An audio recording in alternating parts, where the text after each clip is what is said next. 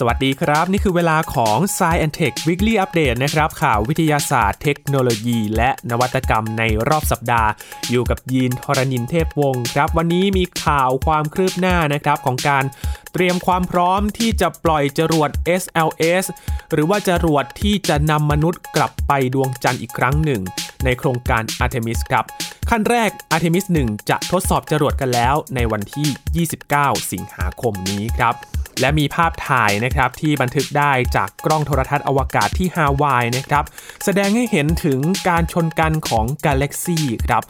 ซึ่งภาพนี้สะท้อนให้เห็นว่าในอนาคตเองทางช้างเผือก ก็จะไปชนกับกาแล็กซีแอนโดรเมดากาแล็กซีเพื่อนบ้านใกล้เคียงของเราเช่นเดียวกันครับ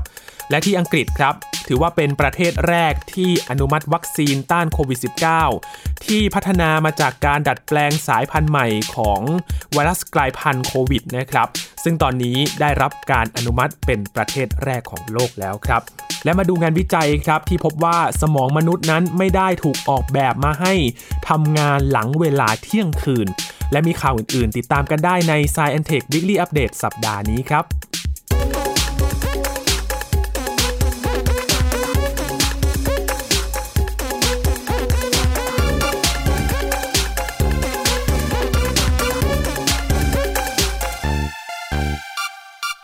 เริ่มกันที่ความคืบหน้าของโครงการ Artemis นะครับ เป็นโครงการที่นาซาหรือว่าองค์การบริหารการบินและอวกาศ แห่งชาติสหรัฐ เขาประกาศเมื่อปี 2019 นะครับว่า จะนำมนุษย์กลับไปเหยียบดวงจันทร์อีกครั้งหนึ่ง ซึ่งกว่าจะไปถึงขั้นนั้นได้เนี่ย จะต้องมีการทดสอบในหลายๆ ขั้นครับ เริ่มแรกนั่นก็คือ Artemis 1การที่จะทดสอบจรวด แล้วก็ขับเคลื่อนส่งยานไปโคจรรอบดวงจันทร์กันก่อน ส่งยานเปล่าไปก่อนนะครับ ว่าประสิทธิภาพมีความพร้อมมากแค่ไหน ก่อนที่จะพัฒนาต่อไปในขั้นที่ 2 และ 3 ซึ่งขั้นที่ 3 ก็คือการจะส่งมนุษย์กลับไปเยือนดวงจันทร์อีกครั้งจริง ๆ ในรอบกว่า 50 ปีนะครับ มาดูความคืบหน้ากันครับที่ศูนย์อวกาศ เคนเนดีนะครับอยู่ที่แหลมคานาวารัลรัฐฟลอริดาของสหรัฐอเมริกาครับนาซาเขาเริ่มการเคลื่อนจรวดขนาดใหญ่ ที่ชื่อว่า SLS นะครับ ในโครงการสำรวจดวงจันทร์ ตอนนี้ติดตั้งอยู่ที่ฐานปล่อยจรวดแล้วนะครับ เมื่อวันที่ 16 สิงหาคม 2022 ที่ผ่านมาครับ ก่อนที่จะเริ่มทดสอบการเดินทางครั้งแรกในเดือนนี้แหละครับ ในช่วงปลายเดือน จรวด SLS หรือว่า Space Launch System นี้นะครับ เป็นจรวดขนาดใหญ่เลยครับ น้ำหนัก 2.6 ล้านกิโลกรัม ความสูงนั้นเท่ากับตึก 32 ชั้นนะครับ หรือว่า 98 เมตร ซึ่งตอนนี้เขาได้เคลื่อนจากโรงงานประกอบไปยังแท่นส่งจรวด ซึ่งอยู่ห่างกัน 6.4 กิโลเมตรนะครับ ใช้เวลาเคลื่อนหลายชั่วโมงด้วย จรวดลำนี้ครับใช้เวลาพัฒนานานกว่า 10 ปีด้วยกันครับ โดยจรวดจะบรรทุกพาแคปซูลโอไรออนนะครับ ซึ่งแคปซูลตัวนี้จะบรรทุกทีมนักบินอวกาศ ที่จะขึ้นไปสำรวจดวงจันทร์รอบใหม่ ภายใต้โครงการอาร์เทมิสของนาซาครับครั้งนี้ส่งแคปซูลเปล่าไปก่อนนะครับ แต่ก็ไม่ได้เหงาเท่าไหร่ เพราะว่าจะมี สิ่งของต่างๆ ที่จะบรรทุกไปพร้อมกันด้วยนะครับ ทั้งตุ๊กตาสโนปี้ในชุดนักบินอวกาศสีส้มนะครับ มีตัวต่อเลโก้ที่ได้คุยกับน้องเติ้ลไปแล้ว เติ้ลได้เล่าให้ฟังว่ามีหลายอย่างเหมือนกัน ทางนาซาเองก็ได้ส่ง เป็นเข็มกลัด เป็นสัญลักษณ์ต่างๆนะครับ บรรทุกไปด้วยเพื่อที่จะสร้างเป็นเชิงสัญญลักษณ์นะครับในโครงการนี้ สำหรับการทดสอบการเดินทางจริงเนี่ยกำหนดไว้แล้วนะครับ อย่างเป็นทางการก็คือ 29 สิงหาคม มีตั๋วเข้าชมด้วยนะครับคุณผู้ฟังแล้วก็ตั๋วเนี่ยเต็มเหมือนบัตรคอนเสิร์ตเลยครับ มีคนจองเนี่ยถ้าใครอยากจะได้แถวหน้าๆเนี่ยโหน่าจะยากแล้วครับ เพราะว่าเต็มไปแล้ว หลายๆ คนก็จองตั๋วเครื่องบินเพื่อที่จะไปดูกันแล้วด้วยนะครับ การทดสอบครั้งนี้ครับ นาซาจะส่งจรวด SLS ขึ้นไปในอวกาศนะครับ จากนั้นก็จะปล่อยแคปซูลโอไรออนนี่แหละครับ แบบไม่มีนักบินวนไปรอบดวงจันทร์ แล้วก็กลับมายังพื้นโลกในอีก 42 วันต่อมา นี่คือภารกิจในโครงการ Artemis Part 1 นะครับ ทางเจ้าหน้าที่นาซาเขาระบุว่าโครงการอาร์ติมิสหนึ่งเนี่ย จะเป็นการรวบรวมข้อมูลสำคัญต่างๆ ครับ แล้วก็วิเคราะห์ ศักยภาพของยานอวกาศก่อนที่จะเริ่มโครงการอาร์เทมิส 2 ซึ่งครั้งนี้จะมีมนุษย์ไปจริง ๆ แล้วนะครับ แต่ว่าก็ยังไม่ได้ไปเหยียบดวงจันทร์ เป็นการส่งมนุษย์ไปพร้อมกับยานโอไรออนเช่นเดียวกันนะครับ เพื่อที่จะไปวนรอบดวงจันทร์แล้วก็กลับมาก่อน ก่อนที่โครงการอาร์เทมิส 3 ครับ คือการส่งมนุษย์ไปลงบนพื้นผิวดวงจันทร์อีกครั้งหนึ่งในรอบ 50 กว่าปี ซึ่งคาดการว่าจะส่งมนุษย์ไปจริง ๆ เนี่ย ในปี 2025 นะครับ จริง ๆ เดิมเนี่ยประกาศว่าจะไปเยือนดวงจันทร์อีกครั้งปี 2024 แต่ว่าด้วยการพัฒนาหรือว่าการทดสอบต่างๆ ก็ต้องเลื่อนมาอีก 1 ปี ปี 2025 ก็จะเป็นกำหนดการที่ปักอยู่ในปฏิทินอยู่ในขณะนี้นะครับ ว่าจะส่งมนุษย์ไปเยือนดวงจันทร์อีกครั้งหนึ่ง ซึ่งการปล่อยจรวด SLS เนี่ยจริง ๆ แล้วก็เลื่อนมาหลายครั้งแล้วนะครับ เพราะว่าจริง ๆ เขาพร้อมมาตั้งแต่ต้นปีแล้ว แต่ว่าติดขัดปัญหาเรื่องของการทดสอบการเติมเชื้อเพลิง ก็ทำให้เลื่อนกันมา แล้วก็ยังไม่มีกำหนดการที่แน่นอน จนนาซาเพิ่งจะประกาศอย่างเป็นทางการนี่แหละครับว่า 29 สิงหาคมนี้ คือวันที่จะเดินทางจริง ๆ แล้วของ Artemis 1 นะครับนาซาเขาตั้งเป้าไว้ครับว่า จะนำสตรีคนแรกครับและเป็นคนผิวสีคนแรก ไปสัมผัสพื้นผิวดวงจันทร์ ก่อนสิ้นทศวรรษนี้รวมทั้ง เตรียมการสำหรับการก่อตั้งอาณานิคมของมนุษย์บนดวงจันทร์ด้วยหลังจากนั้น แล้วก็ก้าวถัดไปครับคือการเตรียมโครงการสำรวจดาวอังคารในอนาคตด้วย ซึ่งเป้าหมายสูงสุดของเขาก็คือการที่จะนำมนุษย์ไปเหยียบดาวอังคารด้วยนะครับ ทั้งหมดทั้งมวลนี้ขึ้นอยู่กับการทดสอบ ในวันที่ 29 สิงหาคมนี้แหละครับว่าจรวด SLS เนี่ยจะมีประสิทธิภาพมากน้อยแค่ไหน ในการที่จะทำภารกิจในครั้งนี้นะครับ เพราะว่าผ่าน 29 สิงหาคมไป ก็ต้องมาทบทวนกันปรับเปลี่ยนแผนงาน ก็มีทั้งการปรับเล็กน้อยไปจนถึงรื้อโครงการกันอีกครั้งหนึ่งนะครับ ซึ่งน้องเติ้ลจาก SpaceX ก็ได้มาเล่าให้กับ เราฟังใน Science Tech แล้วนะครับว่าโครงการนี้เนี่ยถือว่าเป็นการชี้ชะตา ในอนาคตเหมือนกันว่าจะไปในทิศทางไหนนะครับ ก็รอดูกันครับว่า 29 สิงหาคมนี้จะเป็นอย่างไรกัน แน่นอนว่านาซาถ่ายทอดสดอยู่แล้วนะครับ เราจะเก็บบรรยากาศมาฝากกันแน่นอนครับ ยังต่อกันที่เรื่องของอวกาศนะครับ คราวนี้เราไปดู ภาพจากกล้องโทรทัศน์กันบ้างครับ ทั่วโลกเราเนี่ยมีกล้องโทรทัศน์ที่คอยสังเกตการทางดาราศาสตร์อยู่หลายแห่งเหมือนกันนะครับ เพื่อที่จะดูความเคลื่อนไหวการเปลี่ยนแปลงของจักรวาล รวมถึงความเคลื่อนไหวของกาแล็กซีต่างๆ ด้วยครับ ล่าสุดมีการเปิดเผย ภาพถ่ายอวกาศที่บันทึกได้จากกล้องโทรทัศน์ ที่ตั้งอยู่บนเกาะฮาวายนะครับ แสดงให้เห็นถึงการชนกันของกาแล็กซีครับ ซึ่งภาพนี้เนี่ยมันสะท้อนมาถึงอนาคตของทางช้างเผือกเหมือนกันนะครับว่า ในอนาคตเองกาแล็กซีทางช้างเผือกที่เป็นที่อยู่อาศัยของเราเนี่ยก็จะเป็นในทิศทางนั้นเช่นเดียวกันครับ ภาพนี้นะครับเป็นภาพจากกล้องโทรทัศน์ Gemini North Telescope ครับตั้งอยู่บนยอดเขาเมานาเคอาอยู่ที่รัฐฮาวายของสหรัฐนะครับ เปิดเผยภาพเมื่อวันที่ 10 สิงหาคม ที่ผ่านมานี่เองนะครับในปี 2022 เขาได้สังเกตการแล้วก็บันทึกภาพกาแล็กซี่ที่เป็นลักษณะคล้ายก้นหอยนะครับ หรือที่เรียกว่า Spiral Galaxy ครับสองแห่ง เขาเคลื่อนเข้าหากันกาแล็กซี่นี้มีชื่อว่า NGC 4567 แล้วก็ NGC 4568 นะครับ อยู่ห่างจากเราไปประมาณ 60 ล้านปีแสงด้วยกัน จากภาพนี่แหละครับ มันเป็นการชนกัน ลักษณะการชนกันในภาพเนี่ยเขาเรียกว่า Butterfly Galaxy นะครับหรือว่าดาราจักรผีเสื้อ ซึ่งภาพเนี่ยมันลักษณะเหมือนกับกาแล็กซี่2อันมาชนกัน แล้วมีปีกนะครับมองเผินๆเนี่ยก็เหมือนรูปหัวใจเหมือนกันนะครับ เหมือนมีรูปหัวใจอยู่ในอวกาศนะครับ ซึ่งภาพการชนกันของกาแล็กซีนี้นะครับก็มีการคาดการณ์ว่าในอีก 500 ล้านปี กาแล็กซีทั้งสองจะเกิดการควบรวมกันครับ เป็นดาราจักรเดียวกันในที่สุด นักวิทยาศาสตร์เขาวิเคราะห์ว่ากาแล็กซีทั้งสองแห่งนี้นะครับเดิมเนี่ยเขาเคยอยู่ห่างกัน 20,000 ปีแสงครับ แล้ว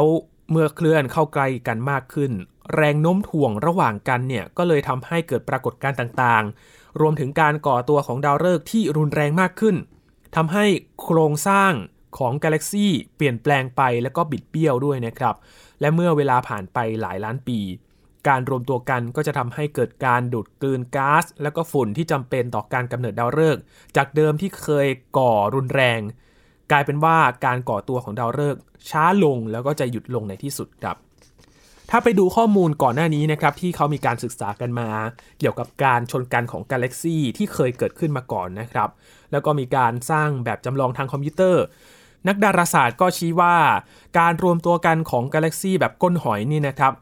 ถ้ารวมตัวกันชนกัน 2 แห่งเนี่ย จะทำให้กลายเป็นกาแล็กซีวงรี หรือที่เรียกว่า elliptical galaxy ครับ มันจะคล้ายกับกาแล็กซีที่ชื่อว่า Messier 89 นะครับ ซึ่งปัจจุบันเป็นที่อยู่อาศัยของดาวฤกษ์ที่มีอายุเก่าแก่ แล้วก็เป็นกระจุกดาวโบราณ ซึ่งก็ไม่ได้มีความเคลื่อนไหวอะไรมากมายแล้วนะครับ การรวมตัวกันของทั้งสองกาแล็กซีนี้ครับเป็นตัวอย่างที่สะท้อนถึงกาแล็กซีทางช้างเผือกที่เป็นที่อยู่ของระบบสุริยะและก็โลกของเราด้วย จะชนกับกาแล็กซีแอนโดรเมดาครับเป็นกาแล็กซีก้นหอยเหมือนกับเราที่อยู่ใกล้ที่สุด นักดาราศาสตร์เขาได้ ประเมินข้อมูลจากกล้องโทรทรรศน์อวกาศฮับเบิลนะครับเมื่อปี 2012 คาดการณ์กันว่าการชนกันนี้เนี่ยจะเกิดขึ้นในอีกประมาณ 4,000 ล้านถึง 5,000 ล้านปี และมีข้อมูลว่ารัศมีขนาดใหญ่ที่ล้อมรอบดาราจักรแอนโดรเมดาเนี่ยกำลังเริ่มชนกับรัศมีของทางช้างเผือกแล้วนะครับกาแล็กซีแอนโดรเมดาเป็นที่อยู่อาศัยของดาวกว่า 1 ล้านล้านดวงครับ อยู่ห่างออกไป 2.5 ล้านปีแสง ซึ่งถ้ามองจากโลกของเราในช่วงเวลากลางคืนนะครับ ก็สามารถสังเกตเห็นได้ด้วยตาเปล่า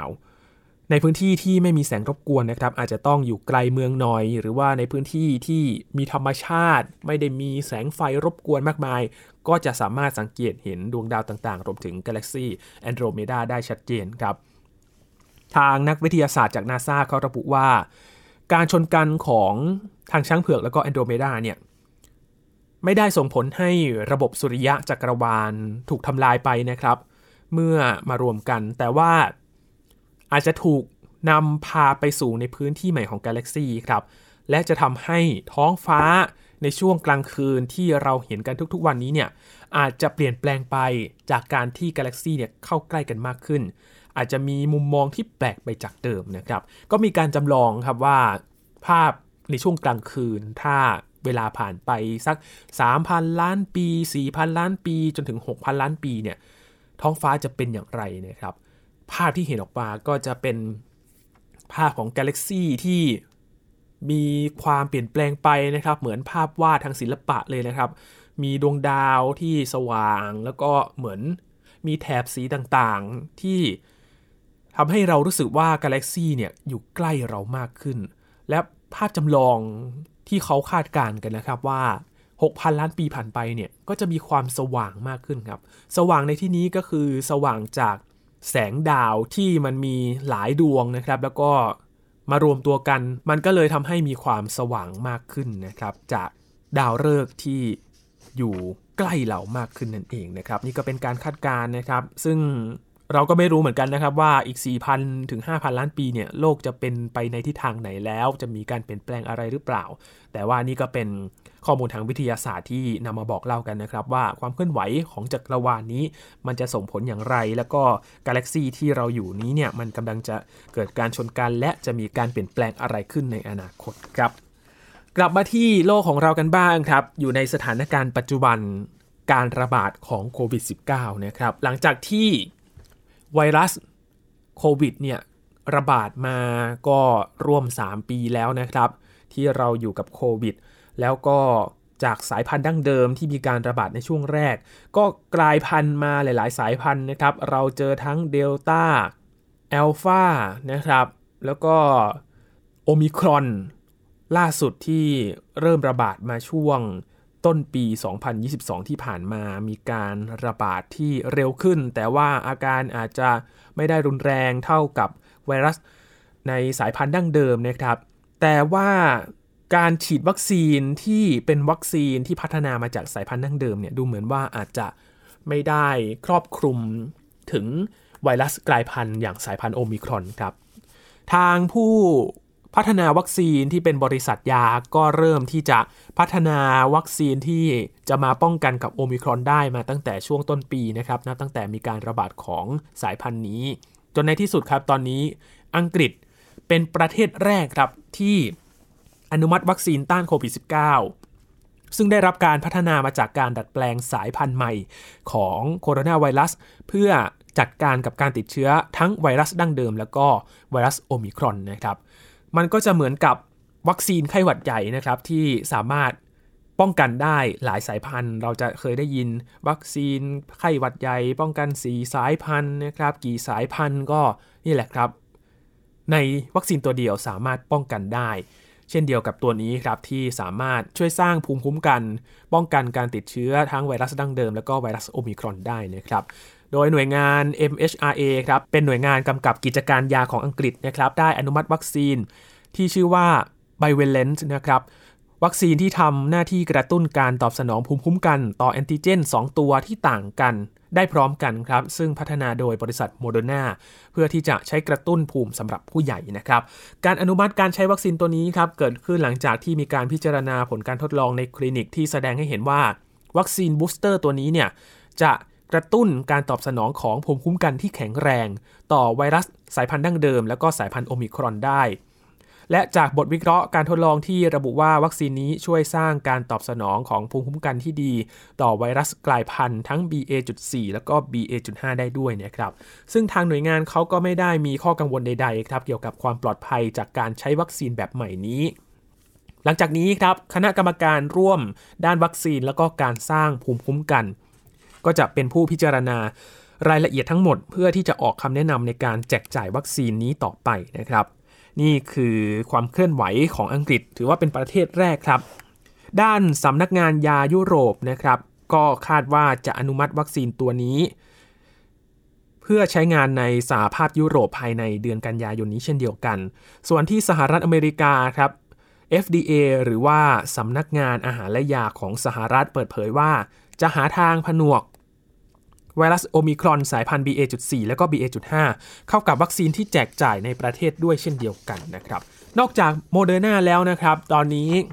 ไฟเซอร์แล้วก็ BioNTech เองก็กำลังทำการทดสอบวัคซีนที่ดัดแปลงเพื่อที่จะรับมือกับไวรัสสายพันธุ์โอมิครอนอยู่แล้วด้วยนะครับ ก็รอดูกันว่าจะมีการ เปิดเผยข้อมูลมาเมื่อไหร่ ที่จะนำมาทดลองในเชิงคลินิกนะครับ แล้วก็ยื่นคำขออนุมัติ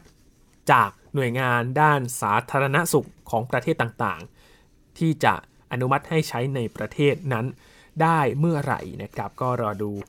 กับการรับมือโควิด -19 นะครับ ซึ่งตอนนี้เนี่ยสถานการณ์มันก็ยังอยู่ในขาขึ้นอยู่นะครับ เพราะว่ายังมีผู้ติดเชื้ออยู่อย่างต่อเนื่อง แม้ว่าอาการจะไม่รุนแรงนะครับ แต่ ก็ยังมีคนที่เขายังไม่ได้รับวัคซีนหรือว่าอยู่ในกลุ่มเสี่ยงนะครับ อย่างบ้านเราก็จะเป็น 608 ทั้งผู้สูงอายุ ผู้ที่มีโรคประจำตัว หญิงตั้งครรภ์เองนะครับ ที่จะต้องได้รับภูมิคุ้มกัน ป้องกันโควิด -19 นี้ บางคนอาจจะมีภูมิคุ้มกันน้อย แล้วก็ได้รับเชื้อก็ยังมีตัวเลขผู้เสียชีวิตให้เห็นกันอยู่ด้วยนะครับ การที่พัฒนาวัคซีน เพื่อที่จะมารับมือสายพันธุ์ใหม่ๆ ก็จะเป็นทางหนึ่งที่จะมาช่วยรับมือกับการระบาดนี้ให้ได้นะครับต่อกันที่งานวิจัยเกี่ยวกับสมองกันบ้างนะครับ มีแนวคิดใหม่ครับในเรื่องของการนอนหลับที่ เขาบอกว่าเราไม่ควรตื่นอยู่นะครับหมายถึงว่าใช้ชีวิตอยู่ในเวลาหลังเที่ยงคืนครับ เพราะว่าการทำงานของสมองจะแปรปรวน จนความคิดด้านมืด และอารมณ์เชิงลบเข้าครอบงำได้ง่ายครับ แนวคิดนี้ถูกนำเสนอในวารสาร Frontiers in Network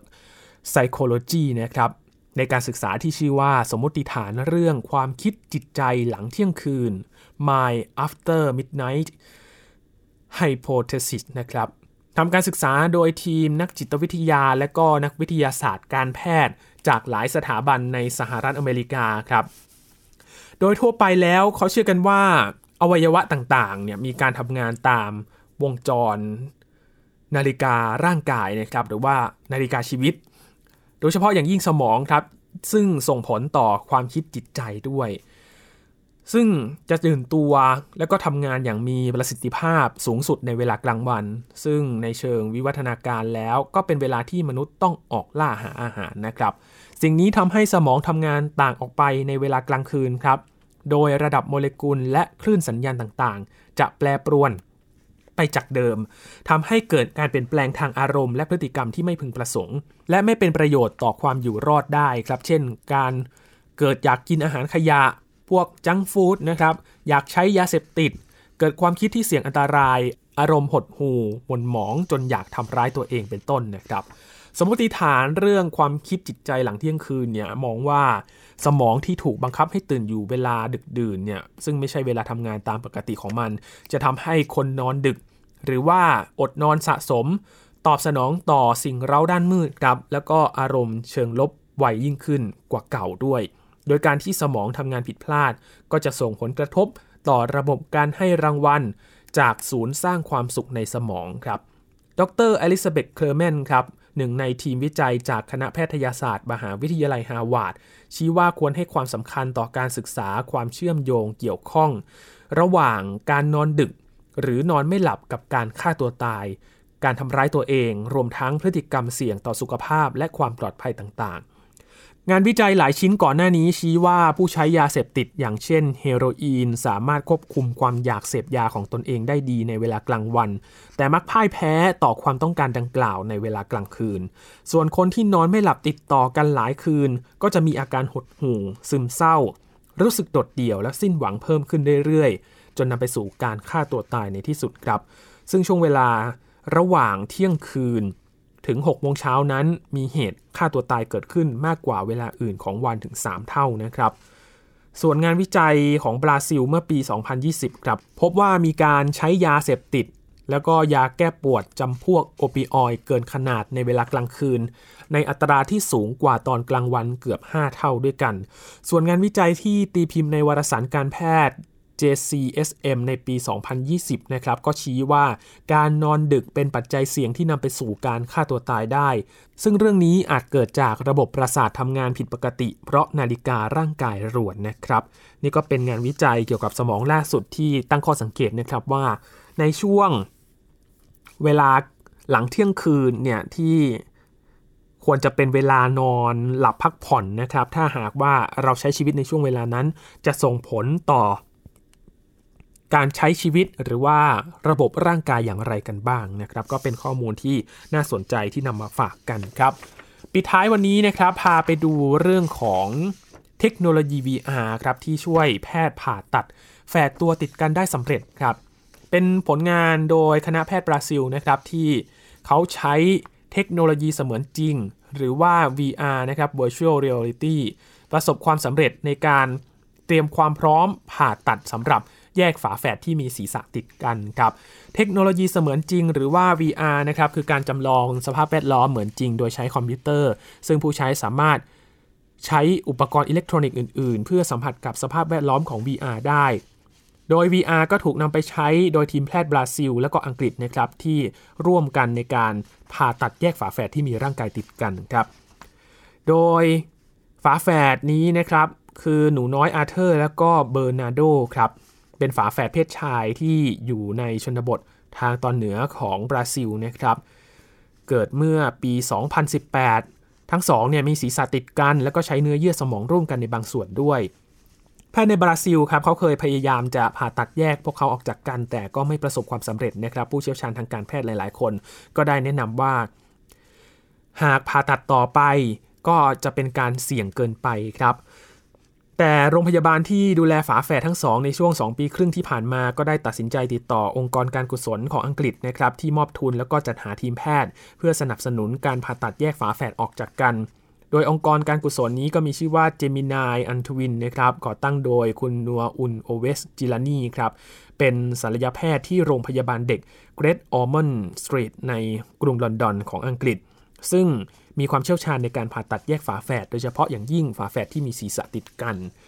เจมินายอันทวินนะครับได้ให้ความช่วยเหลือในการดำเนินการผ่าตัดแยกฝาแฝดที่ประสบความสำเร็จหลายต่อหลายครั้ง ตั้งแต่เริ่มก่อตั้งในปี 2018 ครับ แต่ในแพทย์จิลานี่เขาบอกว่า การผ่าตัดแยกฝาแฝดอาร์เธอร์ และก็เบอร์นาโดนี้ ก็เป็นการผ่าตัดที่ยากที่สุดนะครับ เนื่องจากเด็กทั้งสองใช้เส้นเลือดที่สำคัญสำคัญร่วมกันในสมอง และเมื่ออายุได้4ขวบฝาแฝดทั้งสองยังเป็นเด็กที่มี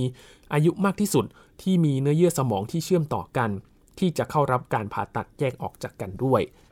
การผ่าตัดนี้เกิดขึ้นที่สถาบันเปาโลนิเมเยอร์ State Brain นะครับ ที่นครริโอเดจาเนโรใช้เวลานานแล้วก็เคร่งเครียดเลยทีเดียวครับ นายแพทย์จิรานีบอกว่าต้องทำการผ่าตัดทั้งหมด 7 ครั้งด้วยกัน โดยบุคลากรทางการแพทย์มากกว่า 100 คน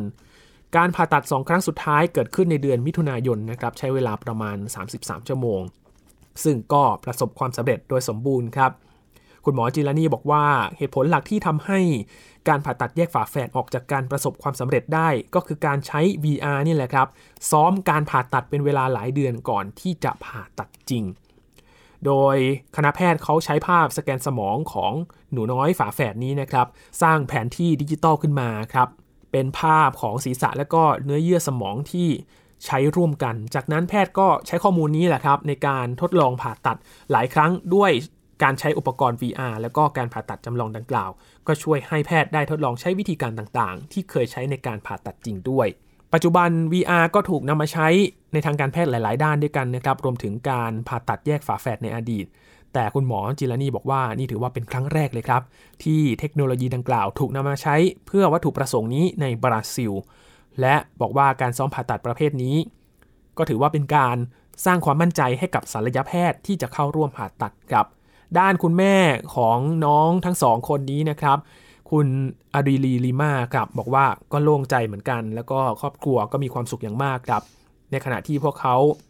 ก็ตั้งหน้าตั้งตารอที่จะพาหนูน้อยฝาแฝดกลับบ้านในที่สุดเนี่ยครับเธอบอกว่าครอบครัวของเธอ ใช้ชีวิตอยู่ร่วมกับโรงพยาบาลนี้เป็นเวลาเกือบ 4 ปีแล้วครับ รู้สึกซาบซึ้งใจ